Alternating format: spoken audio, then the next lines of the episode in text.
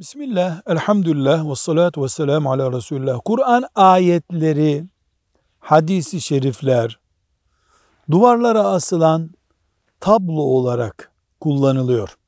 Buna Müslüman olarak nasıl bakalım? Deriz ki, dinimiz, İslamiyetimiz, Kur'an'ımız, sallallahu aleyhi ve sellem Efendimizin hadis-i şerifleri dekor için değildir. Yaşamak, yaşatmak içindir.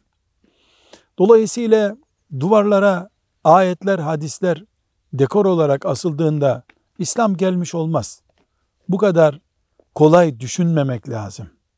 Ama hüküm olarak gerekli saygı yapılıyor. Yanına bir canlı resmi asılmıyor.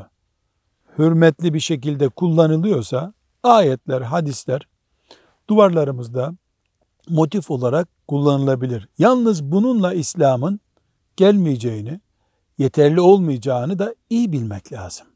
Velhamdülillahi Rabbil Alemin.